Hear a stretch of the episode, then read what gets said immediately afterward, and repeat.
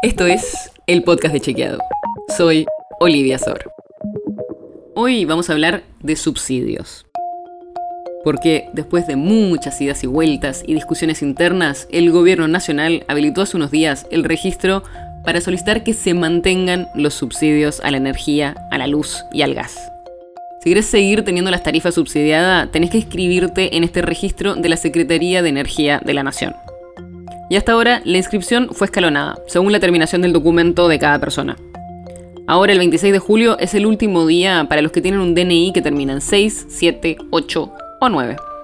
¿Y qué datos necesitas? Tenés que tener a mano tu DNI, el número de quill de todos los integrantes mayores de edad del hogar, una boleta de cada servicio público por el que se está pidiendo el subsidio, el dato de los ingresos mensuales de cada integrante y una dirección de correo electrónico.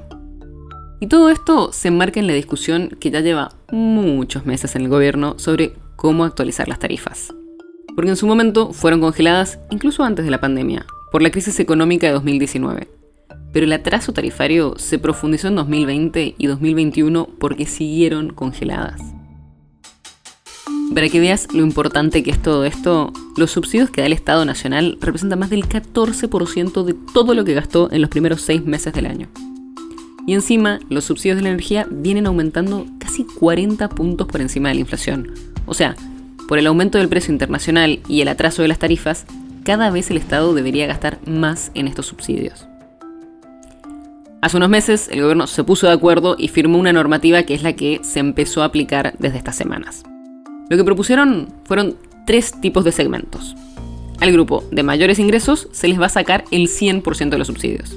El segundo grupo es el de ingresos medios, que van a tener aumentos anuales que son iguales o más bajos al 80% que varía el coeficiente de variación salarial. O sea, van a aumentar un 80% de lo que aumenten los salarios en general. Y el tercer grupo es el de los bajos ingresos, que van a tener aumentos que no superen el 40% de la variación de los salarios. Para la división en estos grupos, el gobierno se va a basar sobre todo en el nivel de ingreso de las familias. El límite para dejar de recibir los subsidios va a ser de casi 335 mil pesos por familia. Hay otros detalles. Si tenés más de tres inmuebles o más de tres autos, te van a poner en el grupo al que le van a sacar los subsidios. Igual que si tenés aviones o embarcaciones de lujo. Y por ejemplo, quienes vivan en barrios populares o tengan pensiones por ser veteranos de la Guerra de Malvinas, van a ser tratados directamente como el grupo al que menos subsidios se les saquen. Queda claro que esto recién empieza. Es una larga discusión sobre qué sistema es el mejor para actualizar las tarifas y este registro es el primer paso. Así que en las próximas semanas seguro estaremos viendo las noticias sobre los aumentos y veremos cuán eficiente fue este formulario. Si quieres saber más sobre esto, sobre otros temas, entra a chequeado.com. Si quieres saber más sobre esto y otros temas, entra a chequeado.com o seguinos en las redes. El podcast de Chequeado es un espacio en el que de lunes a viernes te contamos qué de lo que escuchaste o circuló es verdadero o falso. Te traemos datos para que puedas entender mejor las noticias.